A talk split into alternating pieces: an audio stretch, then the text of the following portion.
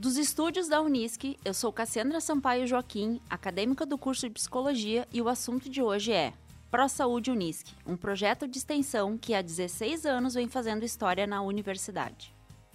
O Programa Nacional de Reorientação Profissional em Saúde foi instituído na universidade em novembro de 2005, sob a coordenação das professoras do curso de Odontologia Beatriz Baldo Marques, Magda de Souza Reis e Renita Baldo Moraes. Com o objetivo de produzir mudanças na formação dos profissionais que viessem atender no SUS, também para atender as diretrizes curriculares nacionais que preconizavam a formação de um profissional que contempla esse nosso sistema de saúde vigente, que é o SUS. Isso implica na atenção integral da saúde e também o trabalho em equipe. Em 2007, o ProSaúde amplia suas ações para os demais cursos da área da saúde na Unisc. Então, em 2007, os Ministérios da Saúde e Educação lançaram um novo edital, o ProSaúde Multiprofissional, também conhecido como ProSaúde 2 e a Unisc foi novamente contemplada, contando desta vez com o trabalho coletivo dos cursos de enfermagem, farmácia, fisioterapia, nutrição e psicologia. O objetivo da proposta era promover a integração ensino-serviço através da reorientação da formação profissional em saúde, contribuindo com a mudança do modelo assistencial e com a qualificação profissional para o SUS. O recurso recebido na época foi investido na reforma de uma unidade de saúde chamada Glória Imigrante, onde atualmente funciona como estratégia de saúde da família. Todas as ações foram desenvolvidas de forma interdisciplinar, através de atividades curriculares, por meios de estágios, práticas assistidas em disciplinas afins ou na forma de trabalhos de conclusão de curso acompanhados pelos professores, supervisores ou orientadores. Como um dos produtos do Pro Saúde 2, posso citar a publicação de um livro chamado Cenários de Práticas na Área da Saúde, contemplando algumas das inúmeras ações realizadas na época. Entre os anos de 2010 a 2015, o Ministério da Saúde lançou novos editais de projeto para selecionar as universidades para desenvolver o Programa de Educação pelo Trabalho para a Saúde, o PET Saúde. Neste período, foram diversos editais e diversos projetos escritos por professores de diferentes áreas dos cursos da saúde.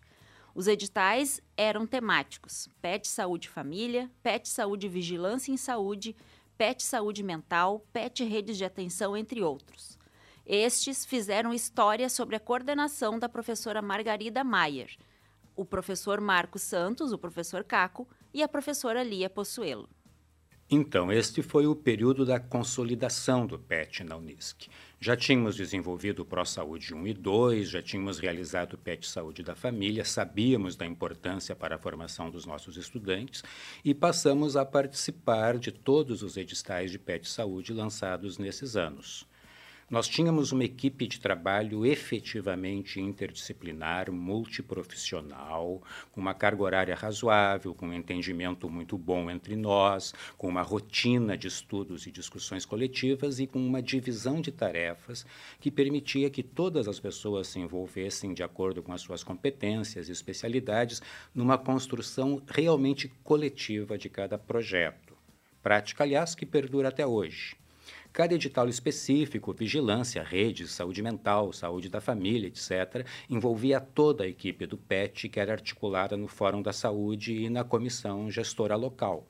A partir daí, cada um, cada uma, assumia uma parcela das tarefas: coordenação do projeto, coordenação dos grupos tutoriais, redação, diagnósticos situacionais, articulação com os gestores da saúde da universidade, comunicação com os serviços de saúde, definição de orçamento e cronograma, seleção de estudantes e preceptores, organização de atividades de formação para os preceptores e para os estudantes. Enfim, foram muitas as pessoas envolvidas numa logística bastante complexa e, com certeza, nós fizemos uma diferença muito significativa na formação de algumas dezenas de estudantes que aprenderam e cresceram muito nos nossos grupos tutoriais do PET Saúde da Unisc. Em 2014, um edital conjunto Pro Saúde Pet Saúde foi lançado e mais uma vez a Unisc participou do edital, sendo então contemplada. Esse projeto está até hoje vigente e este podcast é um de seus produtos. Ainda em 2017, um último edital foi lançado, o PET Gradua SUS, o qual a Unisc também foi beneficiada.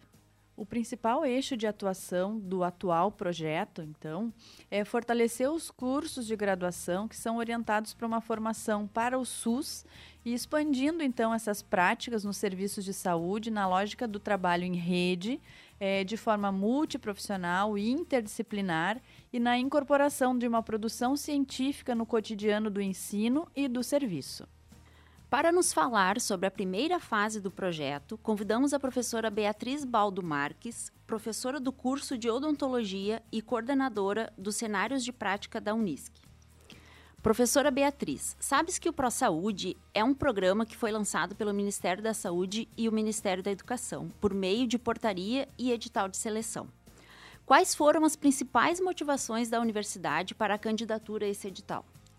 Pela atuação da Unisc na área da saúde, bem como pelo seu comprometimento e inserção comunitária.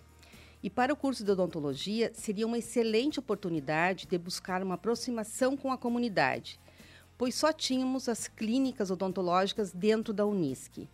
Então, essa oportunidade de estruturar uma clínica inserida num local, num bairro, uh, onde vive uma população vulnerável, exposta a alguns riscos sociais, com necessidades e dificuldades de acesso aos serviços odontológicos, seria o ideal para nós, para o curso de odontologia da Unisc. No Rio Grande do Sul, as duas instituições contempladas foram a Universidade Federal do Rio Grande do Sul, a URGS, que é pública, e a Unisc, privada comunitária. Que fatores você atribui à conquista desse edital? Acredito que tenha sido um conjunto de fatores, como a seriedade com que a Unisc sempre trabalha, dando credibilidade a essa instituição de ensino superior. Também a elaboração do projeto bem estruturado, justificando sua necessidade de reorientação da formação profissional, pois o curso de odontologia tem uma formação tradicional que é centrada na realização de procedimentos técnicos, individualizados dentro de um consultório e atrelados a tecnologias duras. Isso dificulta a integração entre profissionais de outras áreas, ou seja, o desenvolvimento de trabalho em equipe e também falta incentivo e estímulo para a realização de ações coletivas. E uma das propostas do, projeto também era de integrar docentes, profissionais da rede e a comunidade, além do trabalho em equipe em uma estratégia de saúde da família, realizando ações coletivas nas diferentes instituições existentes no bairro. Após a conquista deste edital, como se deu a implantação do projeto? Bem, em primeiro lugar, foi realizada uma parceria com o município de Santa Cruz do Sul, porque o projeto tinha que ser implantado numa unidade de saúde já existente. E o município optou pela Casa de Saúde Guinês Moraes. Todas as etapas seguintes também foram realizadas, implantadas em parceria com o município. A administração do recurso do projeto veio para o NISC e a qual uh, fez toda a administração com o apoio da coordenação que foi feita pelas três professoras do curso de odontologia. Primeiro foi adequada então essa estrutura física, porque não tinha, uh, era uma estrutura que estava inacabada. Então lá foi feito uma clínica com cinco consultórios, com um raio-x, sala para lavagem de instrumental, sala de esterilização e local para distribuição de, do material. Também tinha sala de espera com sanitários específicos para os pacientes, sala de reuniões, almoxarifados onde ficava todo o material que foi uh, comprado pelo projeto, escovódromo, onde também era realizada a orientação e supervisão da higiene bucal, vestiário para acadêmicos e professores. Depois disso veio a compra do material de consumo e por fim, a integração com a equipe da Estratégia de Saúde da, da Família e os atendimentos clínicos e ações coletivas nas instituições do bairro. Professora Beatriz, quais foram os marcos dessa fase do ProSaúde? Ah, são tantos, não sei nem por onde começar. O bairro Glória Imigrante, hoje Santa Vitória, não tinha equipe de saúde bucal na estratégia de saúde da família, como hoje também não tem. Então, era uma população que não tinha acesso aos serviços de saúde bucal. Quando a população descobriu que estávamos uh, fazendo uma lista de interesse para os atendimentos, a procura foi imensa, né? superou todas as nossas expectativas. Quando iniciou o atendimento, pôde-se perceber, perceber a complexidade das necessidades das pessoas, o quanto precisavam.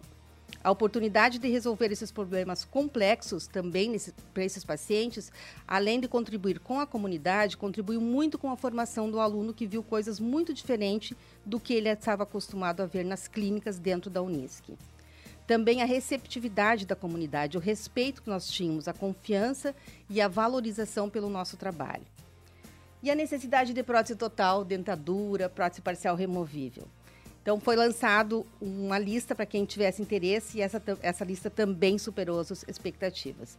Esses pacientes tinham disponível uma van que buscava eles no Pro Saúde, lá no bairro, trazia para o Unisc, onde realizavam o procedimento e retornavam. Todo esse custo foi coberto pelo projeto, então os pacientes ganharam as próteses sem nenhum custo para eles. E a participação da comunidade nas decisões de como seriam os agendamentos também foi um marco para nós a oportunidade de aproximação dos diferentes cursos da área da saúde, seja em atividades curriculares, seja em projetos de extensão, todas essas ações integradas envolvendo estudantes, professores, profissionais da rede, com benefício aos, à população dessa comunidade. Eu trabalho em equipe também, é uma equipe multiprofissional da Estratégia de Saúde da Família, integrado com todos esses profissionais. Para nós também foi um marco, porque isso não existe dentro da, do curso de odontologia, dentro da Unisc.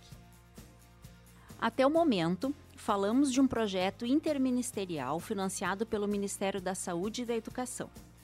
A partir do ano de 2017, este projeto ganha um novo formato e se torna um projeto institucional. Convidamos a professora Lia Possuelo, professora do Departamento de Ciências da Vida e coordenadora atual do projeto, para nos falar sobre essa nova fase do projeto. Então, Cassiandra, é, esse projeto, então, ele, ele começou, essa nova fase do projeto, ela começou após a conclusão dos projetos PET Saúde. É, conforme foi comentado anteriormente pelo professor Caco. Então, esse, esses PET Saúdes, eles financiavam as bolsas para os tutores, para os preceptores e para os estudantes. Ao findar esse, esses projetos PET Saúde, então, uh, as ações do Pro Saúde propriamente ditas, elas ficaram reduzidas praticamente a zero, porque nós não tínhamos mais equipe para dar andamento a essas ações do projeto. E diante da necessidade de continuação do projeto, porque nós ainda tínhamos uma conta financeira bem recheada em 2017 para uh, utilização de material de consumo, produção de material bibliográfico, entre outros, nós começamos então em 2017, um processo de institucionalização do ProSaúde aqui na nossa universidade, através da Pró-Reitoria de Extensão. Naquele ano, lá em 2017, então, o projeto já foi contemplado com 110 horas de bolsas de extensão, é, 16 horas de atividade para quatro professores vinculados aos cursos de enfermagem, farmácia, biomedicina, estética e cosmética e também da medicina. E diante dessa nova realidade, então, foi possível a gente ampliar as ações desenvolvidas dentro é, da proposta do ProSaúde, é, ampliando também as nossas parcerias interinstitucionais. Novas temáticas começaram a ser abordadas na pesquisa, na extensão, conforme as demandas institucionais e também demandas da comunidade.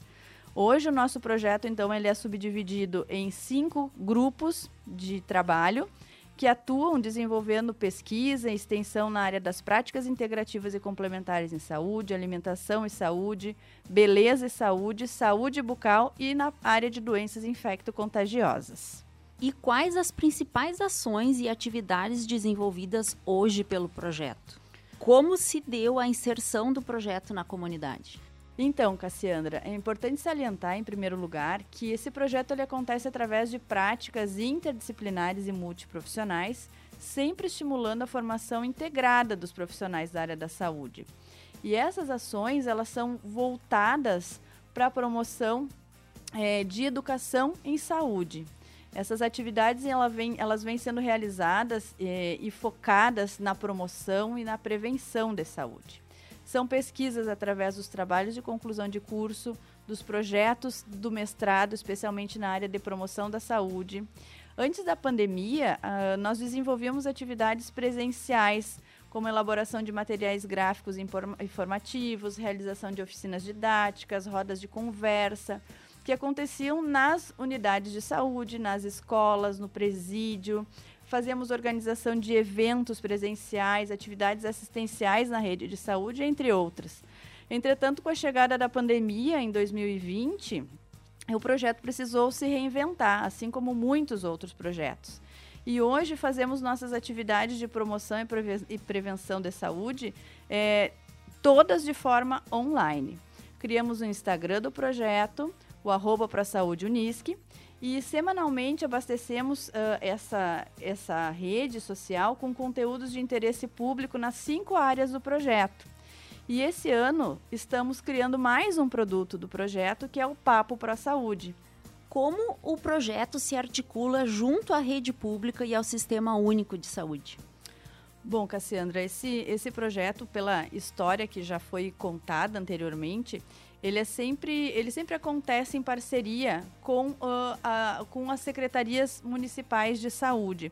Então, a nossa principal parceria é a Secretaria Municipal de Saúde, mas ao longo do tempo Uh, houveram outras parcerias interinstitucionais, como os laboratórios regionais, a Farmácia Escola, a Emolab, empresas como a Pravida, a Copersanta, a 13ª Coordenadoria Regional de Saúde, a 8 Delegacia Penitenciária Regional, entre outras parcerias, que acabamos então sempre ouvindo as demandas da comunidade e desenvolvendo as ações, o que permite então essa integração é, com a rede pública de serviços. E quantas pessoas estão envolvidas diretamente e indiretamente neste programa? Qual o principal ganho destas pessoas? Bom, Cassiandra, assim, a história é longa, como a gente já pôde ver. É, em 2018, nós fizemos uma pesquisa com os egressos que participaram das diferentes fases do projeto desde o ano de 2010. Foram utilizadas as redes sociais e, e questionários online para que a gente pudesse é, entender um pouquinho onde estão os nossos egressos, né? E a gente percebeu que temos, uh, nós já tivemos em torno de 70 pessoas, 70 egressos dos cursos da saúde que passaram por esse, por esse projeto, fora os professores, os preceptores, né, que fizeram parte do projeto. E nos chamou a atenção que todos esses egressos que responderam à pesquisa é, estavam concluídos ou já tinham concluído uma pós-graduação, todos eles estavam cursando pós-graduação, muitos já eram mestres, doutores, é, alguns deles professores universitários. E uma parcela bastante significativa desses egressos, eles são servidores públicos atuantes no SUS, em estratégias de saúde da família, nos NASFs, em hospitais gerais. Então, eles uh, relatam uma série de, de ganhos na vida profissional deles, como a Pauline, por exemplo. Eu sou Pauline Schwarzbold, psicóloga, atuo no sistema prisional da nossa região e participei do programa PET Saúde, Vigilância em Saúde com ênfase em saúde do trabalhador nos anos de 2010, 2011 e 2012. Para mim, o PET foi maravilhoso. Eu já vinha de uma trajetória acadêmica de extensão universitária de saúde coletiva e de grande interesse pela saúde pública, mas eu ainda não havia tido a experiência da pesquisa. O PET Vigilância possibilitou agregar as coisas que eu já gostava, que é o trabalho em equipe multi e interdisciplinar e as ações comunitárias e de rede com a pesquisa em saúde do trabalhador. Foram dois anos intensos de trabalho, de dedicação, de coleta e análise de dados, de publicações de participação em eventos, coisas que eu não teria conseguido, não teria tido a oportunidade se eu não tivesse participado desse projeto. Eu entendo que a profissional que eu sou hoje tem a ver com esse período. Os interesses que eu tenho hoje enquanto profissional, as coisas que eu acredito serem importantes, vêm daí em grande parte. Então, hoje, para mim, que trabalha não só com a política de saúde, mas com todas as políticas e garantias de direito para a pessoa que está em cumprimento de pena, é de grande valia a inserção da universidade e dos projetos de extensão no sistema prisional. Eu me sinto muito feliz e satisfeita em seguir nessa parceria com a universidade, com a Unisc, porque eu sou fruto desta universidade. E o conhecimento que eu tenho hoje, em grande parte, veio desses seis anos de formação. E hoje nós temos uh, seis professores envolvidos, em torno de 25 estudantes de sete cursos da área da saúde que fazem esse trabalho interdisciplinar e multiprofissional. E estamos ansiosos para que a pandemia logo passe, para que a gente possa voltar às nossas atividades presenciais. Este podcast é um produto deste projeto. Estamos iniciando esse que é o primeiro Papo para a Saúde da temporada, onde acabamos de contar um pouco da história do ProSaúde Unisc. Nos próximos podcasts Papo a Saúde, temos como objetivo abordar temas de saúde de forma transversal, apresentados de forma multidisciplinar, com uma linguagem muito simples para que todos possam nos ouvir. Agradecemos imensamente a participação do professor Caco, da professora Xana, da Pauline, da professora Lia e da professora Beatriz.